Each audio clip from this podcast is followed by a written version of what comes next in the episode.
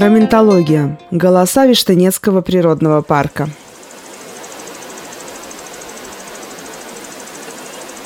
Привет! Вы слушаете очередной выпуск подкаста «Раментологи», в котором главными героями, рассказчиками и проводниками выступают сами жители природного парка Виштынецкий. Снова с нами лесовод и фермер Александр Самсонкин, руководитель общественной организации «Экоцентр Раминта». Сам о себе он говорит так – Человек, который выбрал образ жизни в лесу.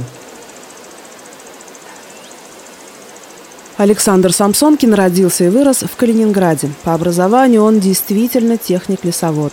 Его специальность – это разведение лесов. После учебы в Лисинском лесном техникуме в Ленинградской области он вернулся домой в Калининград. Кстати, Лисинский лесной колледж, так он сегодня называется, это старейшее в России учебное заведение профессионального лесного образования, основанное в 1834 году. В начале 90-х семья Самсонкиных обосновалась в Краснолесье и занялась фермерством. Когда мы спросили, почему выбор пал именно на Виштынецкие леса, Александр ответил, что эти места в наибольшей степени сохранили свою природную целостность. Он уже много лет поддерживает развитие природного парка, выступает за придание этой территории охранного статуса. Знает здесь буквально каждую травинку и каждую тропинку. Понятно, что если возникает вопрос, связанный с лесными травами, идут к нему. Так и родилась инициатива совместных прогулок. На одной из них мы присоединились к группе примерно из 20 человек, таких же, как и мы, любознательных туристов, встретившись на окраине поселка Краснолесье.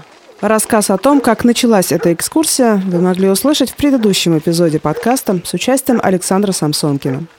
Проходя по улицам, мы заглянули в чьи-то полисадники и огороды, подивились четырехметровому облепиховому дереву, понюхали амарант.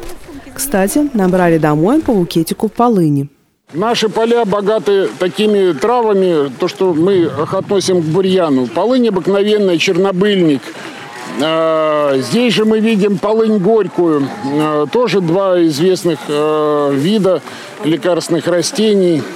Полынь обыкновенная, она обладает тоже лечебными свойствами. И, кстати, не, только лечебные, ее можно использовать в качестве пряной добавки к мясным блюдам в небольших количествах. Она не такая горькая, как, например, в Артемизе абсентум, абсентум, то есть вот как называют эту э, полынь горькую. Кстати, э, абсент название тоже вот именно от э, этой полыни. Полынь, конечно, редко кто использует в качестве лечения, но э, совершенно напрасно, потому что у нее э, с одной стороны присутствуют вещества, которые стимулируют пищеварение, а с другой стороны она обладает э, кровоостанавливающими свойствами э, и нормализует, э, скажем так, э, проблемы женского характера, то есть вот связанные с регулярными циклами. Полынь горькую используют в качестве, в качестве скажем так, избавления от насекомых нежелательных, той же самой моли или там даже блох. Просто бы рекомендовал иногда набивать там, не знаю, или положить под подушку, или просто держать в доме э, эти компоненты, ну, я имею в виду э, эту траву, потому что когда мы нюхаем вот эти травы, мы же э, есть такое понятие, как ароматерапия. Мы получаем летучие компоненты, эфирные масла, и они тоже на нас очень благотворно влияют. То есть даже то, что мы успокаиваемся, это гораздо важнее. То есть снимаются какие-то спазмы, нервозное состояние улучшается, то есть уменьшается. Поэтому э, держать вот такие венички дома, периодически вот нюхайте. Хотел, Она любит косе, сухие либо... места, песчаные вот холмы. Есть, вот но здесь. там вроде нельзя. Но зато очень много вот этой черной полыни. В принципе, черная полынь, она обладает похожими свойствами. Она, конечно, не такая сильная, но если вы ее разотрете, вы тоже почувствуете да. приятный аромат. Ее можно использовать, э, добавлять, ну просто она э, с небольшой горечью. Можно ее добавлять в качестве специй к блюдам. В небольшом, конечно, количестве добавка в блюдо. Ну, мясные прежде всего. Да. Там мы еще видим замечательное растение. Я почему именно остановился здесь, потому что дальше мы его не найдем нигде. А, пустырник обыкновенный. Вот. Пустырник, э, все знают еще другое название, его, наверное, сердечная трава или сердечник. Э, прекрасное успокаивающее средство, Какой буквально. Да-да-да, вот, или вот. Э, или черненький. Это, сейчас я покажу. Это семейство, значит, губоцветных по-старому, яснотковых. Значит, семейство яснотковых. А, к этому же семейству относится ну, горечь присутствует, но самое главное, конечно, его э, седативные свойства, то есть мягкие, успокаивающие, у кого нарушен сон, э, повышенная нервозность, э, довольно эффективность. То есть человек, который испытывает постоянные переживания, вот, пожалуйста, делать на ночь чай, сп- э, спокойно засыпаем.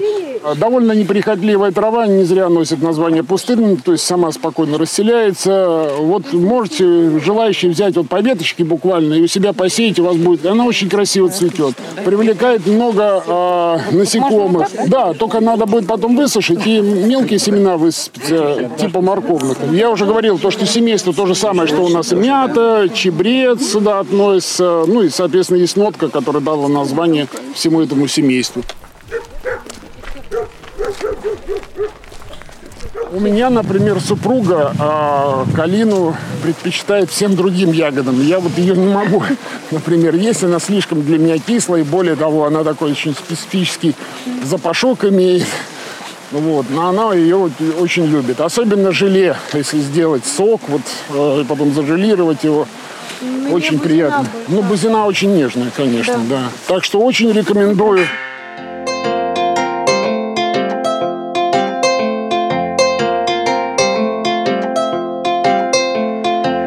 Первой части прогулки, в предыдущем эпизоде, Александр Самсонкин напомнил нам и о пользе календулы, и о том, для чего может пригодиться бузина. Не обошлось и без поговорки о яблоках, которые гонят прочь докторов. Правда, важно, что наш проводник ни в коем случае не рекомендует заниматься самолечением. Если чувствуете себя плохо, обращайтесь к врачу. Но разбираться в целебных свойствах трав, знать, какую часть какого растения можно использовать, тоже не помешает в жизни. Настоящее искусство врачевателя, которое, к сожалению, сейчас, наверное, уже, э, если только на Востоке какие-нибудь остались товарищи, это сочетание множества компонентов э, с учетом э, взаимодействия их очень э, разных факторов. Я думаю, нам это не грозит вот, делать сложные такие составы. Надо хотя бы просто научиться пользоваться такими простыми травами, как, например, этот тысячелистник. Надо, считаю, что это трава номер один, которую всегда надо иметь дома на многие случаи жизни. При простуде, при кровотечениях, особенно внутренних, кровотечение из носа, э, можно тампон смочить отваром, вложить в нос. Очень быстро прекращается э, истечение крови. Ну и всякие прочие. Вот, например, где-то здесь мне показался, я увидел, ага, вон э, чебрец. Вот, чебрец обыкновенный или тимьян обыкновенный тимус вульгарис. Тоже э, довольно известное растение, вот, но главный компонент, который, собственно, опять же по названию самого растения, это тимол. Тимол обладает сильными а, антисептическими свойствами, а, способен подавлять множественные всякие бактерии, поэтому, конечно, его используют и при простудах, и при желудочных заболеваниях ну и просто даже в качестве ароматической добавки. И в чай, и в различные блюда можно спокойно использовать его. Можно добавлять в виде э, даже свежих листочков вот собрать, э, порубить в салатик. Вот, и так, и так это будет полезно. Ну и, конечно, вот опять же, малина, тут уже большие лопухи.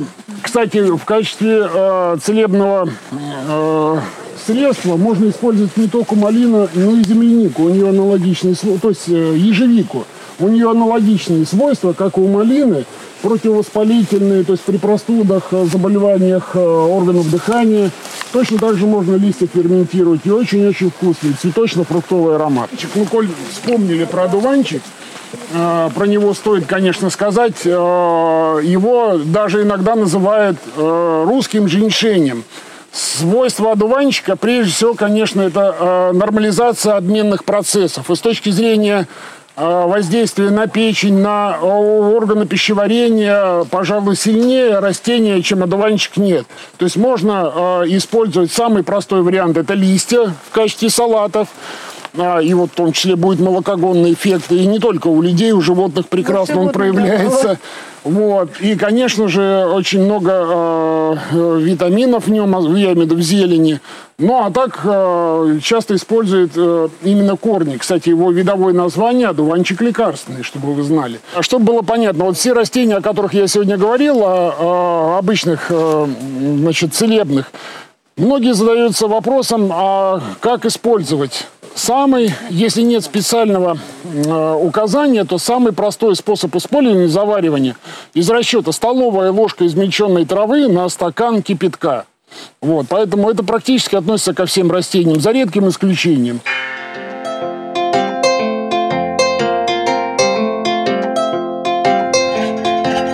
Кстати, мы давно уже покинули поселок, и теперь по дороге приближаемся к лесу. Идем к реке, спрятавшейся в чаще.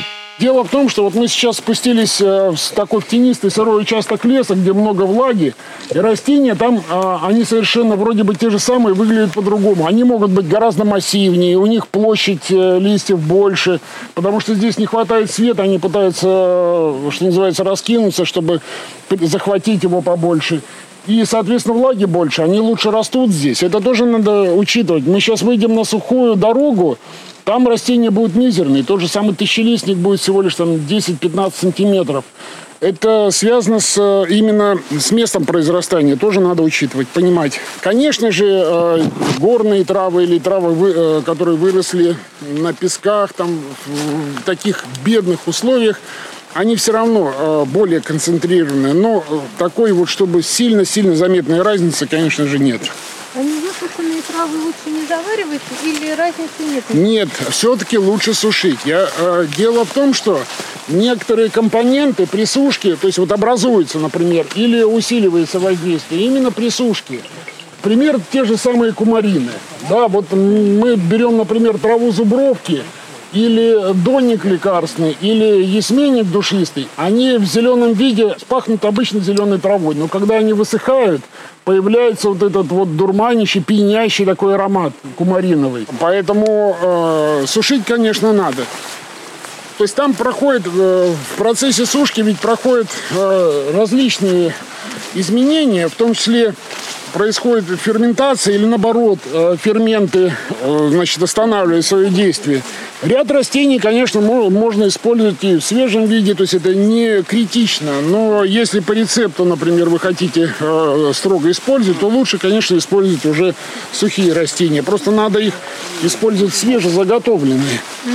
А сколько сухие травы обычно хранятся?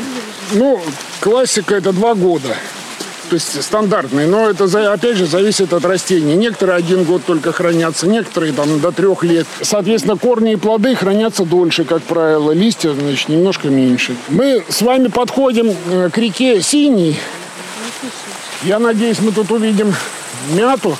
А, ну вот лопух большой. Вот, кстати, вот мы наконец-то, хотя, может быть, это небольшой, целебное растение. Прежде всего, конечно, это э, нормализация обмена веществ. Содержит инулин, то есть э, используется в первую очередь корни. Э, в Японии он вообще культивируется уже многие годы. Существуют сорта лопуха, который используется так же, как, например, морковка там, в, пищу, в пищу, то есть отваривается, соответственно, в отваренном виде. У нас классическое репейное масло, вот как раз вот если здесь, да, это, но делается оно именно из корней, как ни странно. Вот, поэтому э, корень, ну просто даже отваренные, высушенные э, сухие корни э, обладает прекрасными свойствами, которые, э, например, при нарушениях обмена веществ, при диабете, э, в частности. Тем более, что он облегчает значит, процессы в организме, потому как содержит инулин, инсулиноподобное вещество в себе, как тот же самый топинамбрус, тоже многим известный. Так, ну это у нас уже речка синяя здесь была, запруда так осторожно, тут много веток, видимо, тут недавно что-то готовили. Очень так ну, неудобно спускаться. Главное потом подняться. Здесь э, я надеялся увидеть мяту, но вот что-то пока что не вижу. Здесь зато есть у нас э, небольшие такие группы, мелкие листочки. Это водяной крест. Ну, опять же, мы знаем, что такое крест. Крест-салат очень полезный, семейство капустных. А есть водяной крест. Он, кстати, в Европе и культивируется тоже в некоторых странах. Очень полезная, буквально кладезь э, витаминов, в особенности витамина С. Ну и как многие капустные, он э, э, богат той же самой серой и многими минералами. Ольха, ольха обыкновенная, то есть семя нам известное, ну точнее это ольха у нас черная. Черная. Вот. А прекрасное средство, именно тоже обладающее дубильными веществами, то есть при нарушениях э, значит, пищеварения, желудочно-кишечных проблемах кора ивы действует очень сильно, так же, как и кора дуба. То есть в отличие от коры дуба можно спокойно использовать и кору, ну, а чаще всего используют не кору, а шишечки. Шишки, да. Шишечки, то есть вот эти вот плоды, которые обладают э, сильными вяжущими свойствами. Кто хочет, может искупаться, конечно. Можно попробовать листочки. Вы, кстати, э, вода чистая, можно попробовать, да. Здесь тоже попробовали. Подобные экскурсии Александр Самсонкин организует во время летнего фестиваля «Соседи», который проходит в Краснолесье. Готовьтесь к походу продолжительностью не менее трех часов. Позаботьтесь о соответствующей обуви и одежде. И чем черт не шутит, может быть, действительно стоит взять с собой полотенце? Говоря о Краснолесье, мы представляем себе прежде всего леса, забывая о том, что природный парк Виштынецкий богатый водными ресурсами. Здесь есть несколько озер, а кроме знаменитой реки Красной, есть речка Черная с темными-темными водами, есть река Синяя, на которой мы только что побывали – может быть, найдется и какой-нибудь ручей белый? Визуальный символ Раминтонской пущи. Что бы вы назвали в этом качестве? На что обязательно нужно именно посмотреть? Это зависит от того, э, какой человек пойдет. Если человек э, захочет постичь какие-то глубины, то, конечно, надо увидеть саму реку. Именно река Раминта дала название всей этой территории. Это неспроста. Э, я всегда говорю, что Вишневское озеро – это некий фасад то есть это лицо э, территории, а душа ее – это Раминта, река.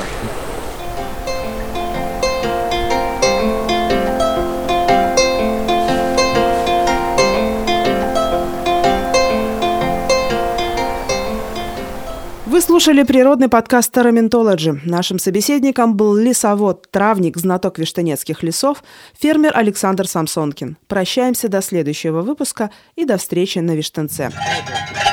Партнеры подкаста. Министерство природных ресурсов и экологии Калининградской области. Природный парк Виштынецкий. Благодарим за помощь и поддержку в создании подкаста Федеральное ведомство ФРГ по охране природы и Высшую школу устойчивого развития Феберсвальде.